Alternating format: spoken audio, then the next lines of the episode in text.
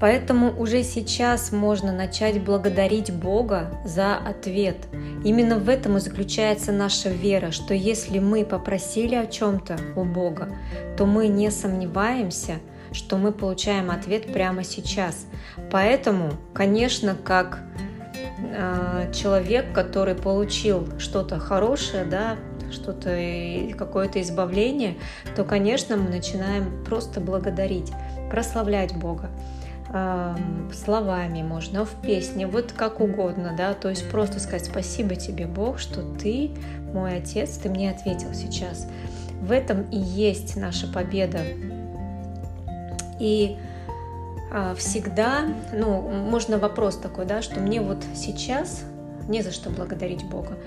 Вот, не знаю, потеря близкого человека, ну, разные бывают обстоятельства, да, вот за что мне благодарить.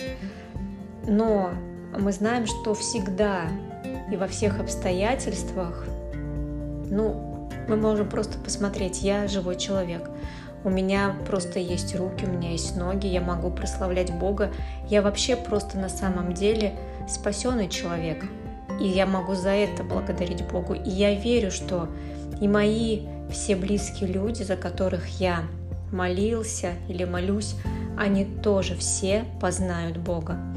Поэтому у нас всегда есть повод поблагодарить Бога во всех обстоятельствах. Именно в этом и заключается наш выбор. Именно я решаю, в каком состоянии мне пребывать. В состоянии счастья, в состоянии депрессии там или чего угодно, или в состоянии радости. Я выбираю радость и счастье. Поэтому присоединяйтесь ко мне.